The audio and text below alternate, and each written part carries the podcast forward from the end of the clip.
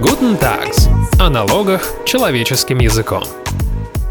Здравствуйте, дорогие слушатели! В эфире подкаст Guten Tax и его ведущий Алексей Савкин. Цифровизация позволяет сделать бизнес прозрачным и более эффективным. Вот уже несколько лет в налоговой сфере вроде бы успешно проходит эксперимент, который называется налоговый мониторинг. Эта система позволяет некоторым компаниям в режиме онлайн передавать все данные о себе в налоговую инспекцию. Взамен налоговики не предъявляют к ним претензий. Казалось бы, все шикарно, о чем тут говорить. Но у этого процесса, как и у всего на свете, есть и обратная сторона. Об опасностях и проблемах налогового мониторинга мы будем беседовать сегодня с директором Департамента налоговых услуг и цифровых решений ФБК Грант Тортон Александром Григорьевым и управляющими партнерами юридической компании Tax Advisor Дмитрием Костальгиным и Алексеем Яковлевым. Здравствуйте, коллеги. Всем привет. Добрый день, добрый день. Всем привет.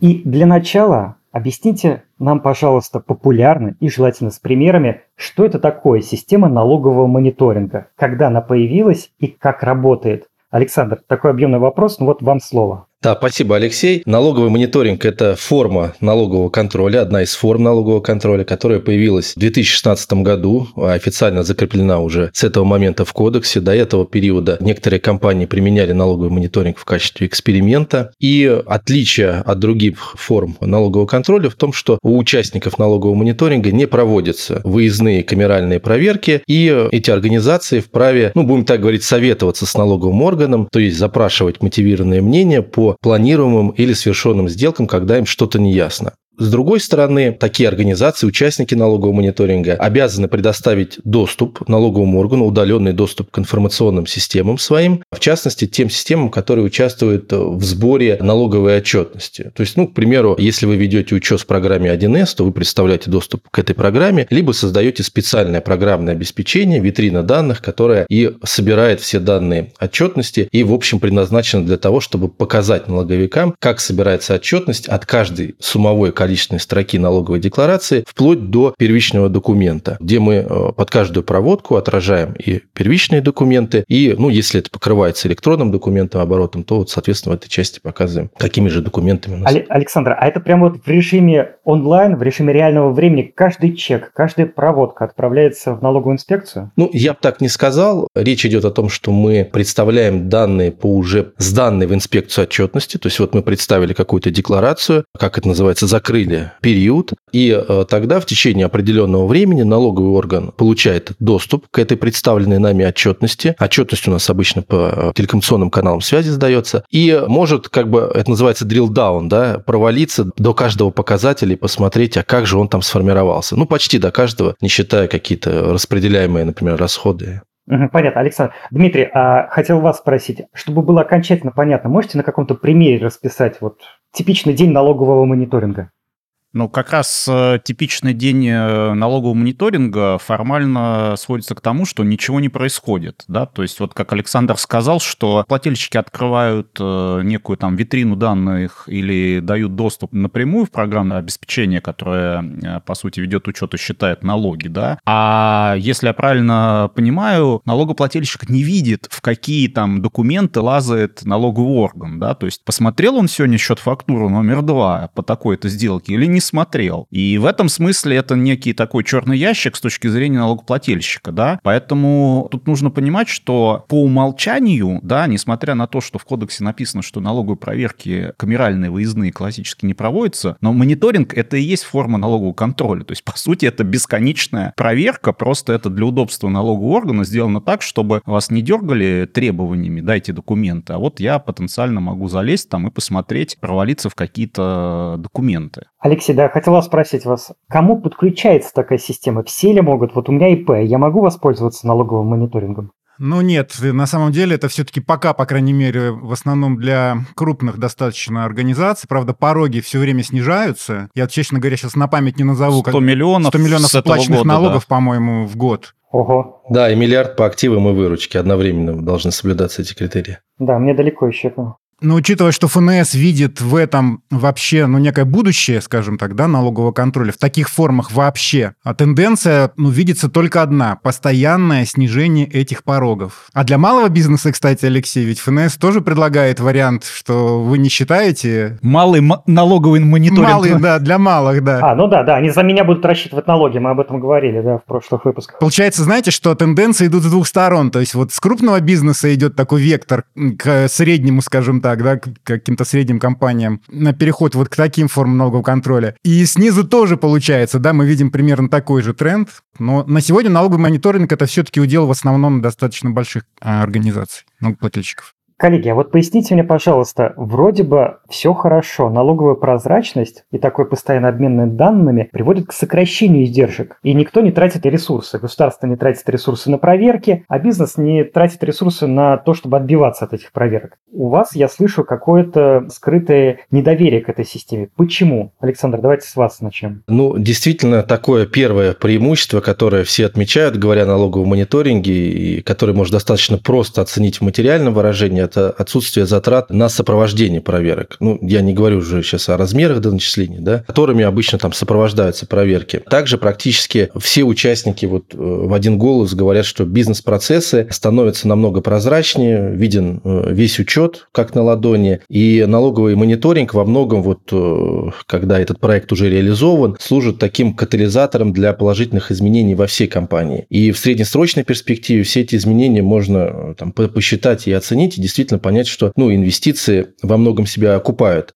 С другой стороны, э, вот внедрение налогового мониторинга требует все-таки существенных затрат в моменте. И вот к этому необходимо быть готовыми, поскольку тут речь не только да, о материальных, не столько о материальных затратах, но и, в общем-то, о перестройке э, привычных процессов. Ну, то есть там, к примеру, появляется даже новая отчетность участников налогового мониторинга по системе внутреннего контроля. Они должны представлять на ежеквартальной основе реестры потенциальных налоговых рисков, реестры контрольных процедур, все время показывают, что они совершенствуют свою систему внутреннего контроля и как бы работают на предупреждение налоговых рисков. И в этом смысле, конечно, это требует вот такой перестройки бизнеса. Понятно. Дмитрий, Алексей, это единственный минус или какие-то еще есть? Дмитрий, давайте с вас начнем. Если мы говорим про минусы, есть, скажем так, скрытные, латентные Минусы связаны с тем, как, в общем-то, у нас э, нормативка по налоговому мониторингу прописана, да, и понятно, что сейчас э, я говорю, почему они скрыты, да, потому что, ну, поскольку ФНС, мягко говоря, сильно заинтересована в том, что на эту систему переходили, то эти триггеры пока, скажем так, не срабатывают, да, но вот э, чтобы далеко не ходить, в качестве примера, там, если мы посмотрим основания для прекращения налогового мониторинга, то есть на самом деле нужно понимать, понимать, что хоть этот пока режим доброволен, то налоговый орган имеет механизм у вас как бы сбросить с этого режима и сразу назначить выездную проверку да, в отношении тех периодов, когда вы там были на мониторинге. Например, одно из оснований предоставления недостоверной информации, да, чтобы это не значило, потому что практики пока такой нет, но если в лоб норму читать, можно прийти к выводу, что одна кривенькая счет-фактура в вычете там по НДС на рубль, да, может служить основанием для лишения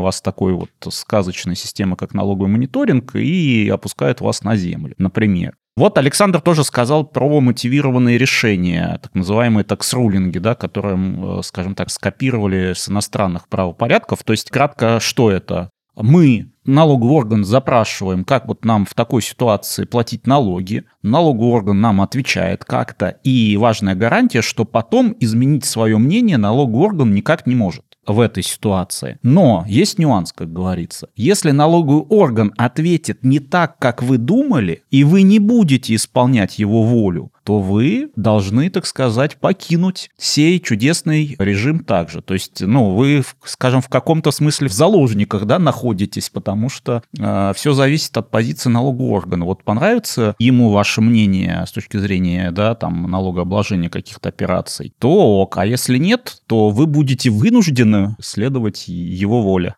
Я прошу прощения, буквально добавить хотел, да? Вот Дмитрий сказал, что организация, да, если будет не согласна с мотивированным мнением, то должна будет покинуть налоговый мониторинг. Ну вот да, в той части, в которой она будет не согласна, налоговый орган имеет право провести выездную налоговую проверку. И, как я понимаю, это сделано для того, чтобы запустить процедуру взыскания дальнейшего, потому что само по себе мотивированное мнение не позволяет налоговому органу взыскивать налоги в внесудебном порядке, но в судебном такой практики, в общем-то, и нет. Вот. Но это не означает, что организация будет там полностью исключена. А вот что касается недостоверности представленной информации, действительно, да, здесь вот огромное, что называется, возможность есть у налогового органа трактовать это абсолютно по-разному. И мы примеры такой трактовки знаем вот за пределами налогового мониторинга, когда достоверность трактуется, в общем, как угодно налоговыми органами и судами. Алексей, хотел вас спросить, а вы можете добавить, есть ли какие-то еще опасности вот у такой системы? Интересно ваше мнение. Здесь все-таки смотрите, не знаю, может быть, насчет опасности, но дело в том, что все-таки есть бизнес, который очень специфичен. Да? Для кого-то может быть специфичная деятельность, там, не знаю, добычи полезных ископаемых где есть определенного рода расходы, они определенным образом группируются, их надо определенным образом учитывать. Есть, не знаю, IT, есть там банковская сфера, есть страховая. А хочется верить, что специалисты в налоговой э, службе, в налоговых инспекциях, которые будут курировать, скажем так, будет с другой стороны витрины вот этой, да, про которую Александр говорил, но они так немножко в теме хотя бы. Либо, может быть, на первом этапе, возможно, я допускаю, что они тоже будут так входить в курс дела и учиться, может быть, и разбираться. Но в целом есть вот все-таки, мне кажется, такой риск, что какую-то специфику они могут, э, ну, мне кажется, не понять, не учесть, и вот какое-то консервативное мнение. То есть вы, вы считаете, что этот расход расход можно списать, да, учесть там в целях налога на прибыль. А они говорят, да нет, это вот как-то, не знаю, не характерно, экономически не обосновано. Поэтому здесь вот такое вникание, оно, наверное, тоже какое-то время потребует, но, ну, наверное, вот пока все-таки есть такое в целом со стороны ФНС желание развивать это направление, ну, возможно, не будут просто, что называется, зверствовать. На такой риск, мне кажется, есть. Коллеги, вы знаете, я подумал про другой аспект. Ведь полная прозрачность означает, что доступ к секретной, в общем-то, информации получать там где-то какие-то люди, эти, конечно, люди государственные служащие, облеченные там ответственностью, но тем не менее. А бывало ли так, что их подозревали в торговле какими-то данными? Были ли такие случаи? Ну, Алексей, могу сказать, что налоговые органы в ходе налогового контроля получают вагоны документов, где есть и персональные данные, и данные о доходах, и прям вот я в лоб не слышал такого, чтобы прям вот именно налоговый орган был источником. Ну, по крайней мере, мне это неизвестно. Есть ли такая вообще опасность, хотя бы теоретическая? Она есть всегда, вне зависимости, существует ли налоговый мониторинг или нет. То есть в этом смысле, наверное, тут мы некую конспирологию, с одной стороны, выходим. Мне кажется, вот Александр может подробнее сказать. То есть, условно говоря, налоговый орган, он имеет возможность только смотреть эту витрину данных или он имеет возможность выкачивать все эти данные? Ну да, я вот соглашусь с вами, коллеги, да, потому что я тоже вот, если так подумать над этим вопросом, то при выездной налоговой проверке действительно налоговый орган получает огромное количество информации. И если так э, попробовать в лоб сравнить все-таки, где риски вот утечки информации выше, да, в рамках выездной налоговой проверки, когда у нас зачастую запрашивают все э, документы, в том числе первичные документы, или в рамках налогового мониторинга, мне кажется, что вот в рамках выездной налоговой проверки риски, э, ну, подобные риски, они все-таки повыше будут, да. Хотя налоговики нам, скорее всего, скажут, что у нас есть статья 100 вторая налоговая тайна, и с этим у нас все в порядке. Но а, если мы посмотрим на системы налогового мониторинга, как они сейчас реализованы, то в большинстве систем, во-первых, предусмотрено логирование действий налогового органа, должностных лиц налогового органа. И, в принципе, даже в большинстве системы налогоплательщик может посмотреть, что делал налоговый орган в системе, да, ну, естественно. Но логирование, это имеется в виду реестр, что делает налоговый да, орган журнал. с вашей информацией. Да, журнал. Угу. Журнал такой открывается, и видно, что он смотрел, куда заходил. Потом э, обязательно предусматривается двухфакторная аутентификация, то есть мы забиваем пароль, плюс еще подтверждение по СМС, либо каким-то другим образом. И э, обмен данными происходит между системами э, налогоплательщика и налоговыми органами, ну, то есть либо с САИС налог 3, либо непосредственно с инспектором, происходит в зашифрованном формате, то есть это так называемый криптотуннель. Поэтому здесь вот, ну, вроде как со всех сторон попытались так немножко обложиться, чтобы информация никуда не утекла. Но, конечно, объем информации, которую видит налоговый орган, она консолидирована в налоговом мониторинге. В сравнении с выездной проверкой, да, когда у нас там в разных коробках, что называется, документы находятся. Вот, и э, здесь я такой опасности не вижу, потому что, вот возвращаясь к вопросу Дмитрия, все-таки у нас э, вот эти данные консолидированы, они пока не выкачиваются налоговым органом, то есть налоговый орган может запросить какие-то документы, и сейчас вводится автоистребование документов, когда система АИС налог 3 обращается к системе налогоплательщика и автоматически подгружаются документы в синхронном формате, но тем не менее это все-таки речь идет об отдельных требованиях, а так пока мы говорим о том, что инспектор, он смотрит в эту витрину. Да. Я бы добавил еще с точки зрения информационных рисков, просто они другие возникают. Да, просто, по-моему, вчера была буквально новость, что хакеры атаковали банк через рабочее место ЦБ. Скорсчет, из скорсчета, из скорсчета деньги украли, да, то есть скорее здесь для компании, наверное, другой тип риска возникает, что могут атаковать через эти рабочие места уже системы налогового мониторинга, ну вдруг. И что тогда будет, если атакуют? Ну, условно, получат доступ к информации, а дальше как ее будут использовать злоумышленники. Ну, ага, тоже. третьи лица, я понял. Да, речь про третьих лиц. У меня вопрос к Александру есть. Я просто уверен, что его, вот если слушатели какие-то многоплательщики будут слушать нас, нас подкаст, наверняка их это будет интересовать. Вопрос такой. 54.1. Помогает ли мониторинг каким-то образом э, снять риски претензий налоговых органов по статье 54.1 «Выбор контрагента». Только скажите, что такое 54.1? 54.1 – это та самая необоснованная налоговая выгода. Это тесты на отсутствие искажений в операциях, и тесты на то, что обязательства по сделке исполнены именно тем лицом, которое фигурирует в договоре в первичных Говорится, документах. Что вы не работаете с однодневкой, что вы не работаете, ну теперь это Ага, с технической компанией, что вы, что ваш контрагент не техническая компания. Интересно, Александр. Ну, такой, да, интересный и, наверное, такой комплексный вопрос, потому что мы знаем, что э, в основном доначисления, которые получают организации по выездным проверкам, они вот базируются на этой статье 54.1, да. Вот. Что касается налогового мониторинга, то, конечно, в рамках мониторинга не проводится, в основном не проводятся вот такие контрольные мероприятия, которые позволяют сделать выводы в отношении вот нарушений контрагентов, там, проявления осмотрительности, реальности хозяйственных операций. Вот. То есть это все-таки такой удаленный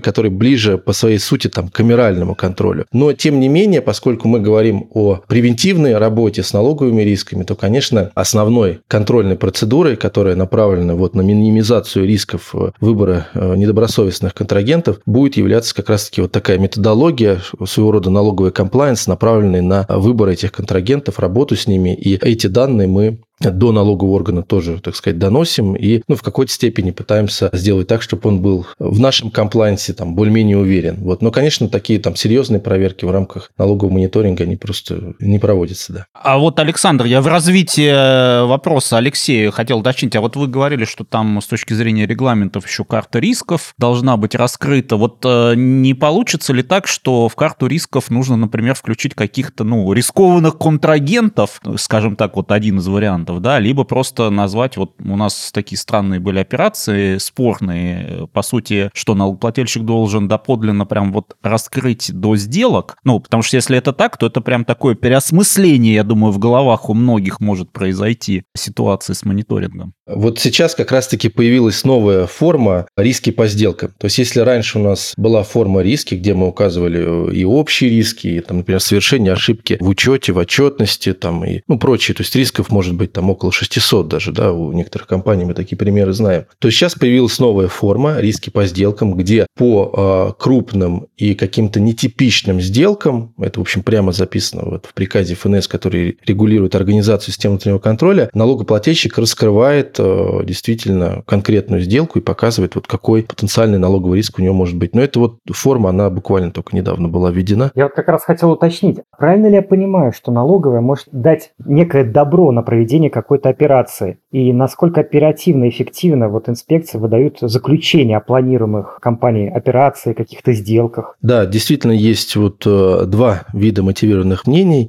Первый вид мотивированного мнения, мы о нем так кратко сказали, да, он выдается по инициативе налогового органа э, и до 1 октября. Вот, возможно, продление, если там представляется уточненная декларация в определенных случаях, либо заявляется возмещение э, НДС. Вот, но это своего рода выражение несогласия налогового органа с э, учетом каких-либо операций. Но с другой стороны, вот когда налогоплательщик советуется с налоговым органом, он может запросить такое мотивированное мнение до 1 июля года следующего за годом проведения налогового мониторинга. Ну и вот в течение одного месяца налоговый орган обязан э, выдать такое мнение по планируемой сделке, либо уже по совершенной сделке. Тоже срок может быть продлен. А что он отвечает? Он отвечает, да, все хорошо, там, заключайте сделку или нет? Тут какие-то налоговые риски. Есть определенная форма даже запроса мотивированного мнения и ответа по нему, да, вот, и в этой форме налогоплательщик описывает, во-первых, и контрагента, и риски, которые есть, описывает свою позицию, вот, ну и в ответ получает уже позицию налогового органа, то есть видит ли налоговый орган риски какие-то или нет, а дальше уже происходит, соответственно, такая ну, согласительная процедура, то есть если налогоплательщик согласен с мотивированным мнением налогового органа, то он отправляет по специальной форме уведомление, что да, я согласен, не согласен, опять-таки есть специальная форма, направляет разногласия. А если налоговая инспекция ответила, здесь риски, но сделку заключить надо, и налогоплательщик ее заключает, что происходит дальше? Если налоговая инспекция считает, что здесь риски, но тем не менее налогоплательщик заключает сделку, да, я? Да. Правильно понял? Да. Ну, в данном случае, получается, налогоплательщик уведомляет инспекцию о несогласии с мотивированным мнением, и происходит процедура урегулирования разногласий, то есть налоговый орган, инспекция, в которой он стоит на учете, обязана инициировать эту процедуру и направить все материалы э, в центральный аппарат Федеральной налоговой службы с тем, чтобы руководитель ФНС, либо его заместитель, который отвечает за досудебное урегулирование, уже вот в процессе такой взаимозагласительной процедуры рассмотрели бы разногласия налогоплательщика с участием инспекции, ну и приняли какой какое-то взвешенное решение об изменении мотивированного мнения или оставлении без изменения. Вот. Э, э, тут просто да, такая процедура, да, не, она на этом не заканчивается. Да. Если дальше налогоплательщик все-таки не соглашается да, с э, таким мотивированным мнением, то вот, как Дмитрий сегодня говорил, налоговый орган может инициировать выездную налоговую проверку, ну и далее уже там привычная всем налоговым юристам процедура запускается обжалование, подача возражений, апелляционного обжалования, ну и взыскание, соответственно, как следствие. Я вот хочу спросить, Дмитрий, Дмитрий Алексеев, а вот по вашему, по вашим ощущениям, становится все больше пользователей такой системы? Она э, обретает популярность? Она нужна предпринимателям? Они ее хотят установить себе?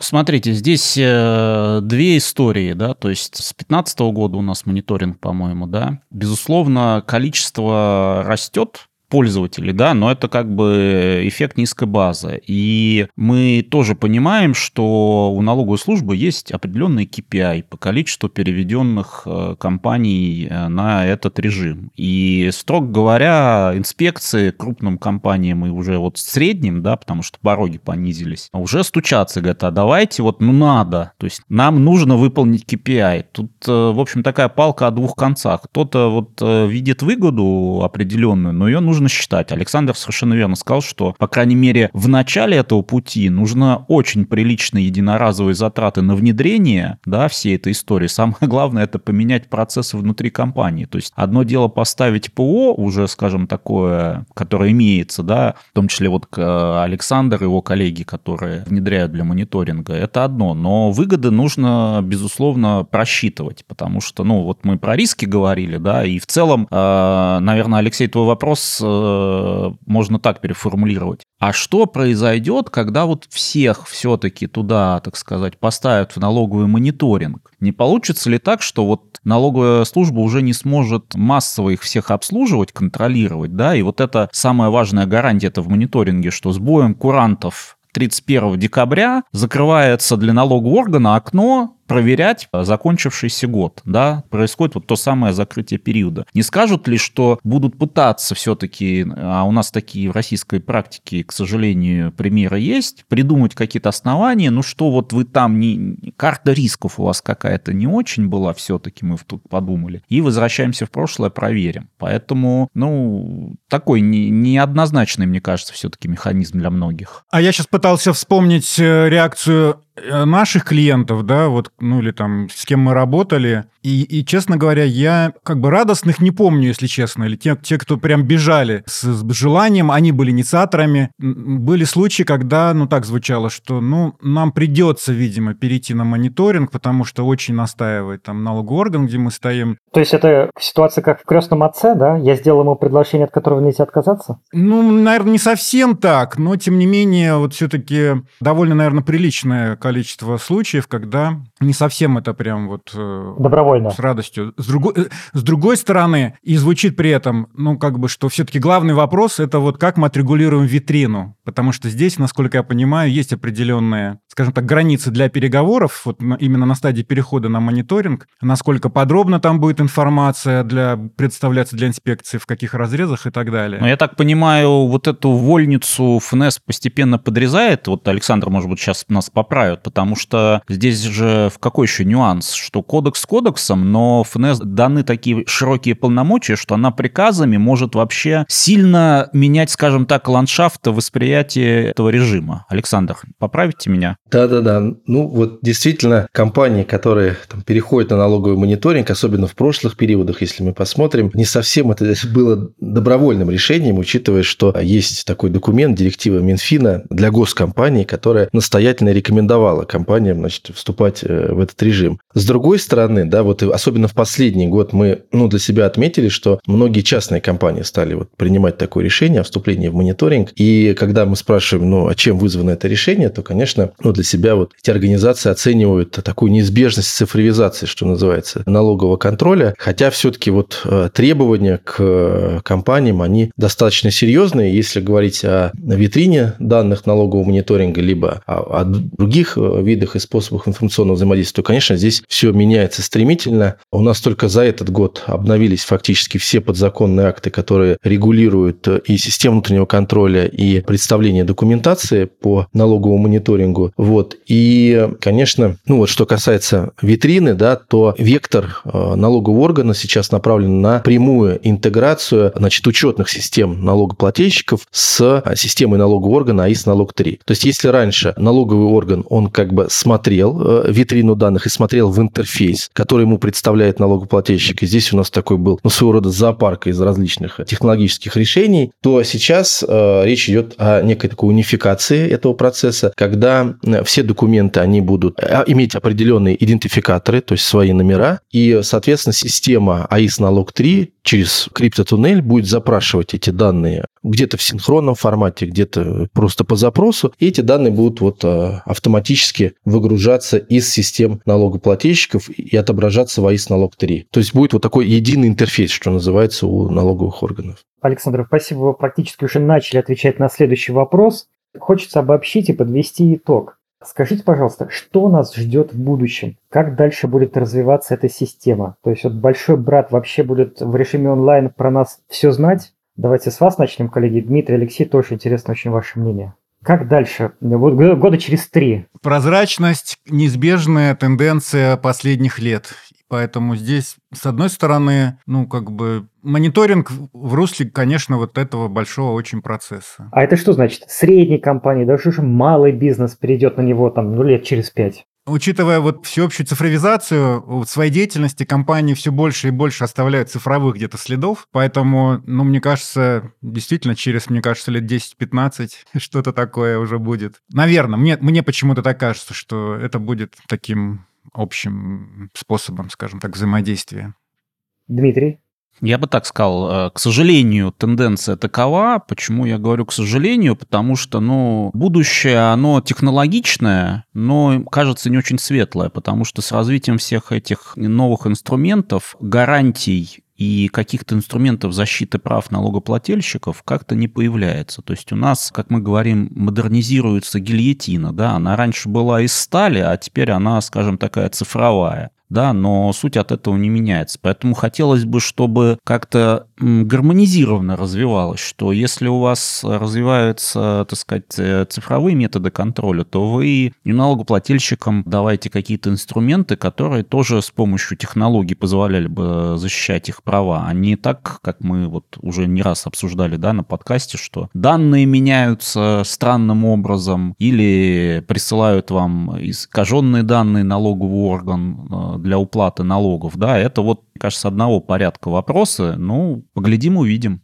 Дмитрий, я чувствую, вы видите будущее как в сериале «Черное зеркало», да? Такое безрадостное и подконтрольное большому брату. Ну, там прям сценарий написан, да.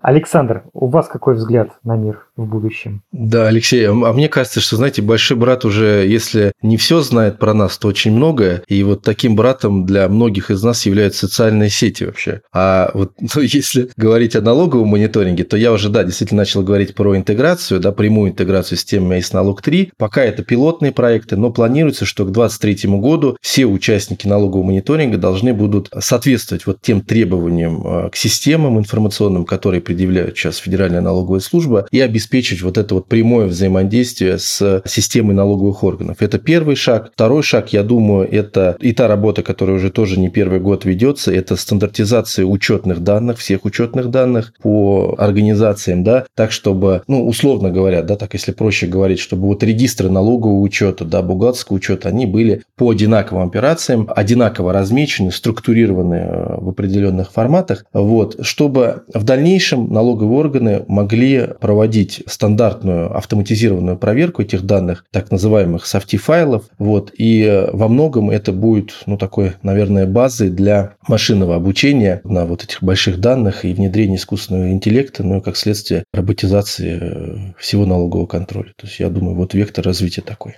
Ну что ж, коллеги, спасибо. Мы будем завершать наш выпуск. И напомню, что сегодня мы говорили о системе налогового мониторинга, о ее плюсах и минусах. Мы благодарим за беседу наших гостей. Это директор Департамента налоговых услуг и цифровых решений ФБК Гранд Тортон Александр Григорьев и управляющий партнер юридической компании Advisor Дмитрий Костальгин и Алексей Яковлев. Всего доброго и до встречи. Всем пока. Всем пока. Всем пока. Спасибо.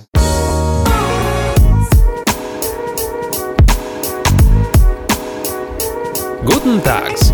О налогах человеческим языком.